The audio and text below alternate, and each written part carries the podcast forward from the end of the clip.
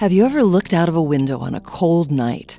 If the flames from your fireplace flicker bright enough, you might see a copy of yourself standing out in the snow.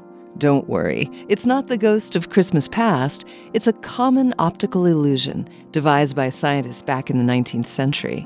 Professor John Henry Pepper was the Bill Nye of his day. Lecturing for the Royal Polytechnic Institute, it was Pepper's job to concoct entertaining ways to educate wide audiences, from traveling scholars to Queen Victoria. On Christmas 1862, Pepper's latest spectacle took the form of a play, an adaptation of Charles Dickens' The Haunted Man and the Ghost's Bargain.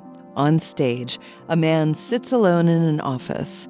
Suddenly, he duplicates, producing a translucent version of himself who's able to walk through the walls of the theater. Paranormal activity?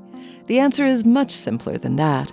It's accomplished with just three tools an actor, a light, and a sheet of glass.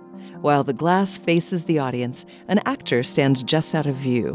When hit with a bright light, a translucent version of the actor suddenly appears, reflected onto the stage above him.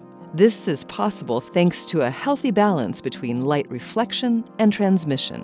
While most light photons pass through glass, slight imperfections in the glass cause some to bounce back. The resulting image is see through, but Dr. Pepper's true goal was to reveal the power of perception. His presentation challenged audiences to pause at fantastic appearances which may have rational explanations. Today, you can see Pepper's Ghost in action at museums and theme parks all around the world.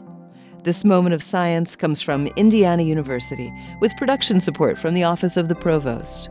I'm Yael Ksander.